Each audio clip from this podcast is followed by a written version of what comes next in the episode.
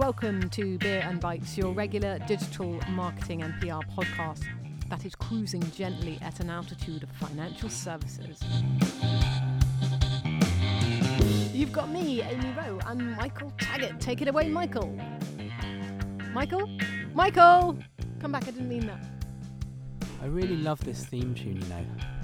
This week, we've been catching up with Ian McKenna, founder of Digital Wealth Insights. The company has just launched a robo advice comparison service for financial advisors. We're also going to be asking why online encyclopedia Wikipedia has banned the Daily Mail. Arr! But first, you know what time it is. It's beer o'clock.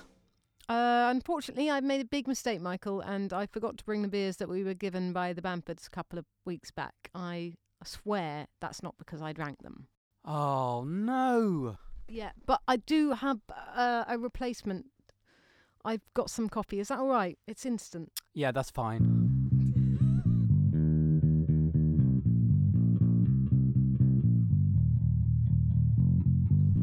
Okay, I think it's time to talk about Daily Mail. Michael, Wikipedia editors have voted to ban Daily Mail as a source on its website. What's the story, Jackanory? Okay, so first of all, it's important to recap what Wikipedia actually is for the 0.05% of people who are listening to this who wouldn't know. Um, it's it's an open source website in that anyone can collaborate or contribute content. It is, as you said, basically an online encyclopedia and has pages and pages about almost everything in the world.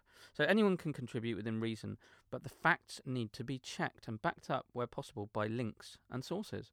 So, and if they're not volunteer editors, go in, they flag up the, the, the supposed fact, and they say this needs to be cited if it's not, or if it's false or misleading, or looks mi- false or misleading, they'll flag that too. So, um, what, what until now, obviously, wh- what's happened? Okay, so what we're talking about today is a highly unusual move for Wikipedia. It rarely puts in place a blanket ban on publications like the blanket ban it's put on the Daily Mail, and it actually still allows links to dubious sources like the Kremlin backed news organization Russia Today and Fox News, of course, in America, both of which I, I think everyone would agree slightly dubious. But the, um, the editors described the arguments for a Daily Mail ban as centred on the Daily Mail's reputation for poor fact checking, sensationalism, and flat out fabrication. Great alliteration, guys. First, they came for the Daily Mail. That actually all sounds a bit like start of something big.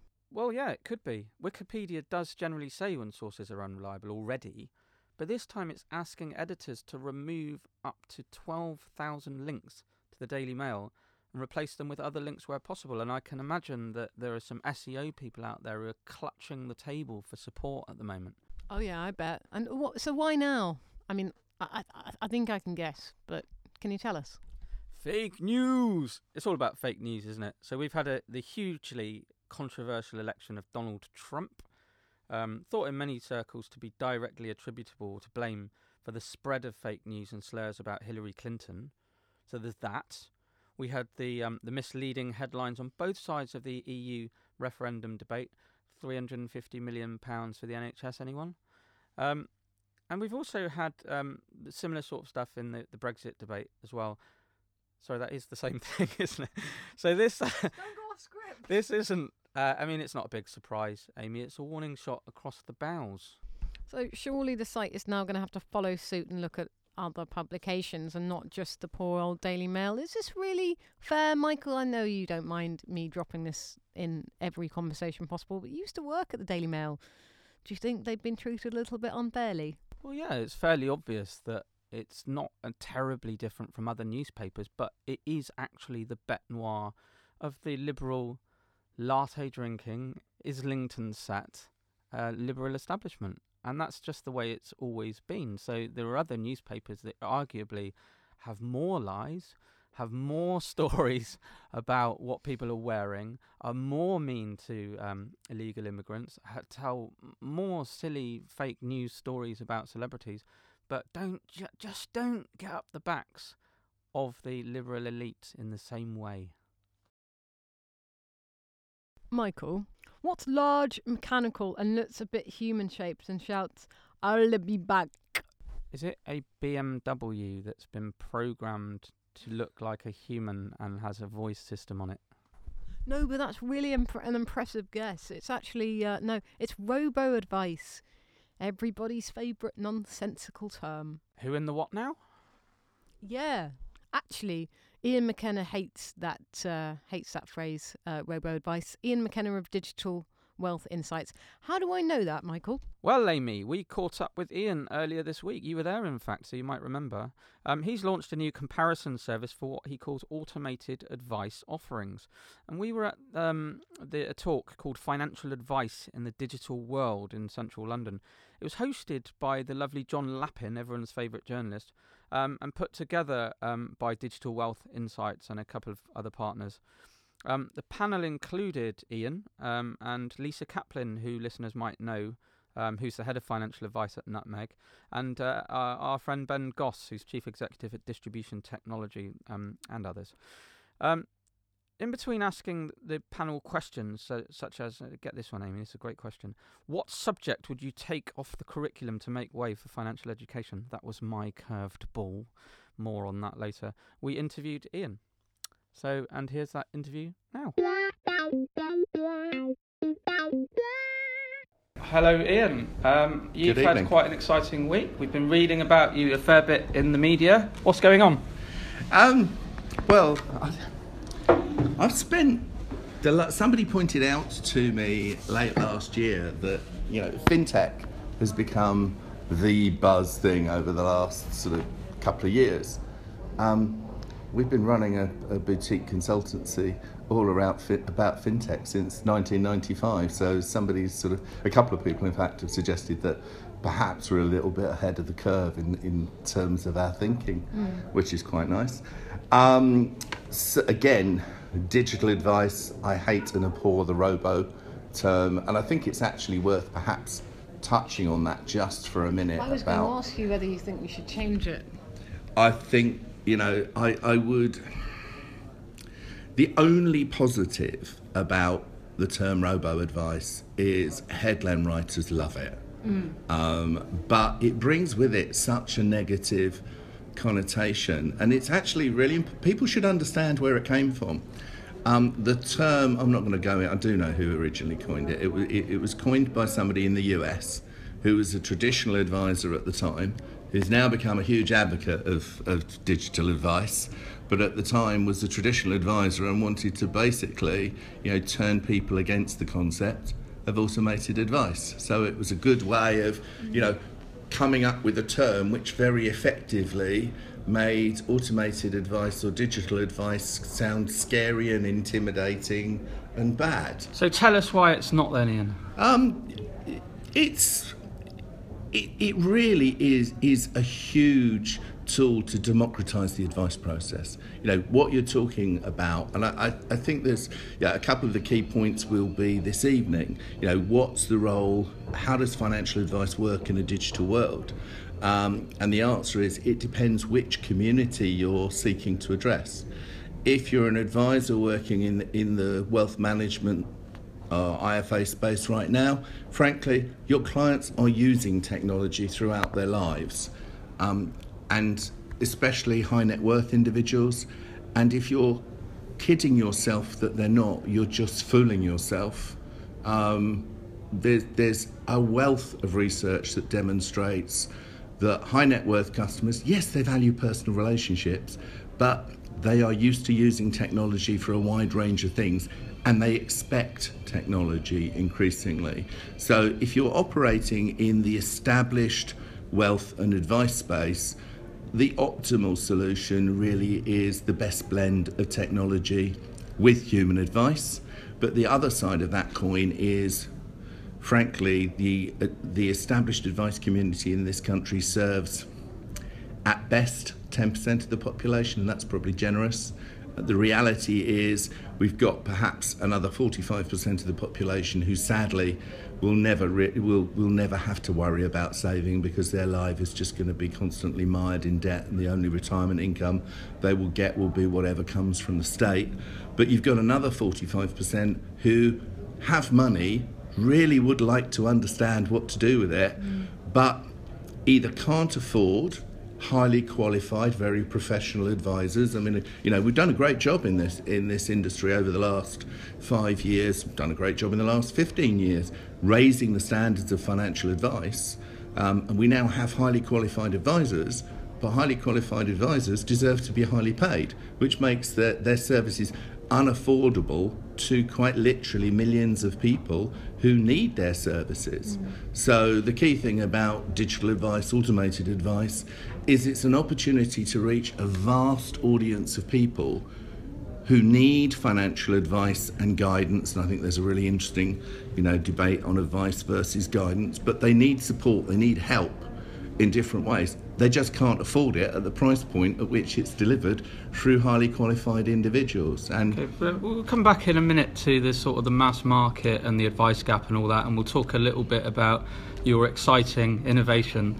Um, but on the kind of the, the high end, I'm not going to ask you to dish the dirt on companies not performing well, mm. but do you think there's any kind of traditional wealth managers that are actually grasping the points that you're making that even wealthy people now have a major part of their life is using digital technology? Oh, absolutely, there are. Can you, you name? Know, there, can there you are. name those? Um, there's some people who've been doing it for many years. True Potential would would be an example. Um, there there are a number more. Um, some I can't talk about. There are quite a number I can't talk about because of non-disclosure agreements who are quietly building some really interesting stuff right now and you know do expect to see a lot of change. I think you know there are many ways in which you can sort of subdivide the advice community but one measure I increasingly look at is you've got a very you, you've got a very vocal minority saying technology won't change advice and then you've got a quiet majority just getting on with it and, uh, and, you know, some of those people that are so vigorously saying, someone spends so much time arguing that this won't happen, you do wonder, well, are they actually writing any business themselves? What we're seeing is scale advice businesses looking at how they can in, enhance and their propositions through the use of technology. It's probably also worth mentioning that you know the FCA are taking far greater interest now in advice technology and how technology is used in the advice process. We're running an event with them. Um, I'm afraid it's going to be Chatham House rules, so I can't go into what comes out of it. But we're running an event with advisors with them in a couple of weeks' time, um, particularly to you know they want to hear about how advisors are using technology in their business, and equally share with the advisors how they're how they're looking for advisors to be using technology. Ian, can I jump ahead to your p- proposition? Um, can you foresee a day where, like um, money s- supermarket um, ads are all over the TV, so money supermarket, etc., that uh, your sort of robo advice comparison service is sort of beamed out across the homes of everybody in the UK? It's been really interesting to see the the, you know, the number of people that have come back and said, "Is there going to be a consumer version of this?" Um, it was always on the plan. Uh, that plan might be being accelerated at the moment, but you know, based on the demand that we've seen, um, I think you certainly. I've spent going back to some of you know some of the points I was making earlier. I started travelling the world looking at automated advice extensively back in 2012 when no one was even thinking about it. You know, and, and I think that's the difference. It's something that yeah, I, I typically spend about two and a half months a year travelling around the world looking at what's going on in, in other jurisdictions. And the States is always ahead, right? The States is always ahead. Um, and you can absolutely see, I mean, when I look at what's going on over here, It very clearly maps to where the US was in 2014. But there are some things we've clearly learned some lessons from the from the US um, in terms of more quickly pivoting so that there's far more focus on B2B to C use of solutions rather than just D2C propositions. Um, one of the things that we're really aiming at with Digital Wealth Insights is to create um, a service, create a, a, a knowledge base where firms can understand who are the right advice partners, digital partners to be working with. That, that's what the whole site is all about. Trying to define far more clearly, it comes back to this earlier point about robo advice. Robo advice is used as a catch all phrase for everything. Where we started from with Digital Wealth Insights was actually to sit down and say, well, what are all the different attributes of an advice proposition? So we start by separating out firms that are offering an advice propositions from firms that are offering a non-advised proposition and the vast majority of things that are emerging in the digital advice space at the moment aren't advice they're forms of guidance um, we then also look at personal financial management and tools that can be used to help people take control of their day to day, and we see that as a really, really important area. And again, micro savings. So we've got sort of four core areas that we've we've in then in each of those areas set set created a detailed set of measures against which we assess all the propositions so that if you look at the outputs that come from our analysis they're all in a consistent style. So if you compared the report for, um, say, Moneypot with the report for Wealthify, with the report for Scalable Capital, etc., they're all in a consistent style, and you can see what they're doing relative to each other. And a big part of what we've got to do is, uh, in the longer run, is educate the consumer to better understand what the difference is between advised and non-advised what the benefits are of advised as opposed to non-advised. I would certainly, I'd be the first to recognise that there are significant benefits to an advised proposition over a non-advised proposition, but I'm afraid as an industry we do a very poor job of articulating that to the consumer. You've only got to look at the huge growth in non-advice over the last you know, five or six years. Well, your Hargreaves Lansdown, Nutmeg. Hargreaves Lansdown, a whole range of people. The, the, the sad reality is that unfortunately, consumers today, an awful lot of consumers don't actually value advice. They're not yeah. prepared to pay a premium for what's a premium product. And that's the challenge to the industry to better articulate what we do. It's very clear. Financial advisors passionately believe in financial advice, but then if they didn't, who would? Um, but as in the industry, we really don't articulate well the differences between advised and non advised.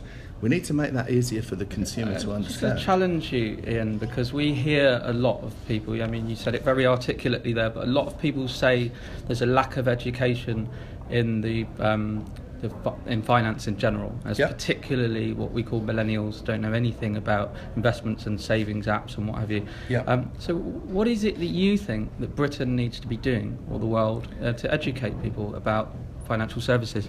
Well, uh, I think the first thing that one needs to look at the industry is very quick to, to bemoan the lack of financial education.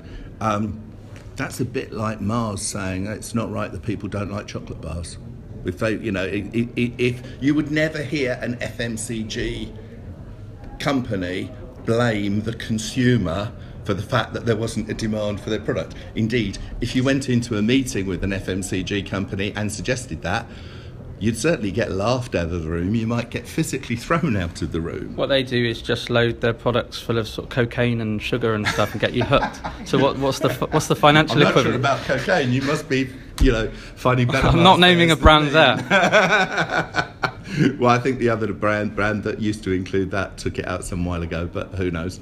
Um, it, it, it's got to come down to yeah, we do financial education is now on, on the curriculum. But there was some there was some really interesting research done about 18 months ago by a company who were actually promoting training courses for people being they were encouraging people to become plumbers, become tradesmen. And they went out to identify the top 10 things that people wish they'd learned at school.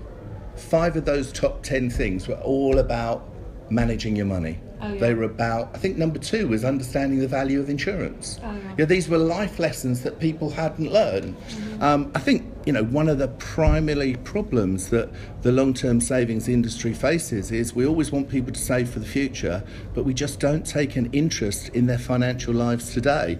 And people are too, the majority of consumers are too busy firefighting their day to day, managing income, expenditure, debt, putting food on the table, looking after the kids, and doing the, all the other things that they've got to do. if we want them to be able to save, we need to be able to help them to manage their day to day better. Because until we help them to manage their day to day better, they won't have the long term capacity to save. So I believe it needs a fundamental change in attitude from within the financial advice community, from within the financial services industry. Ian, you're about to say pretty much everything you've just said to a room full of people, so we're going to let you go now. Where can people find out about Digital Uh, Wealth they- Insights? They can register at digitalwealthinsights.com. Great, thanks, Ian.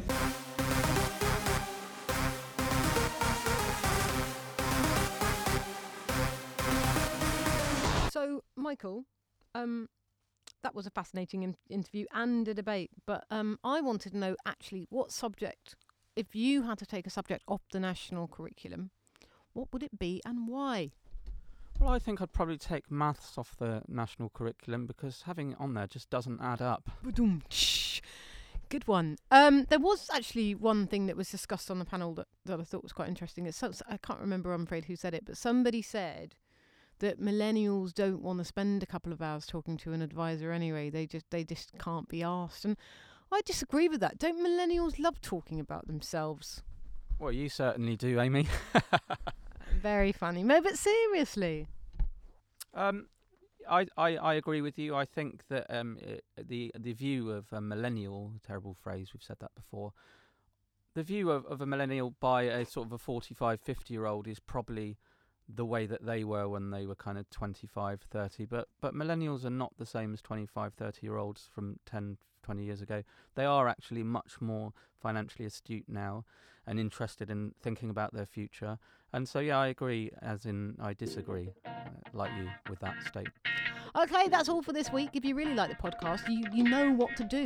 Give us a five star review, and you can find us on the internet.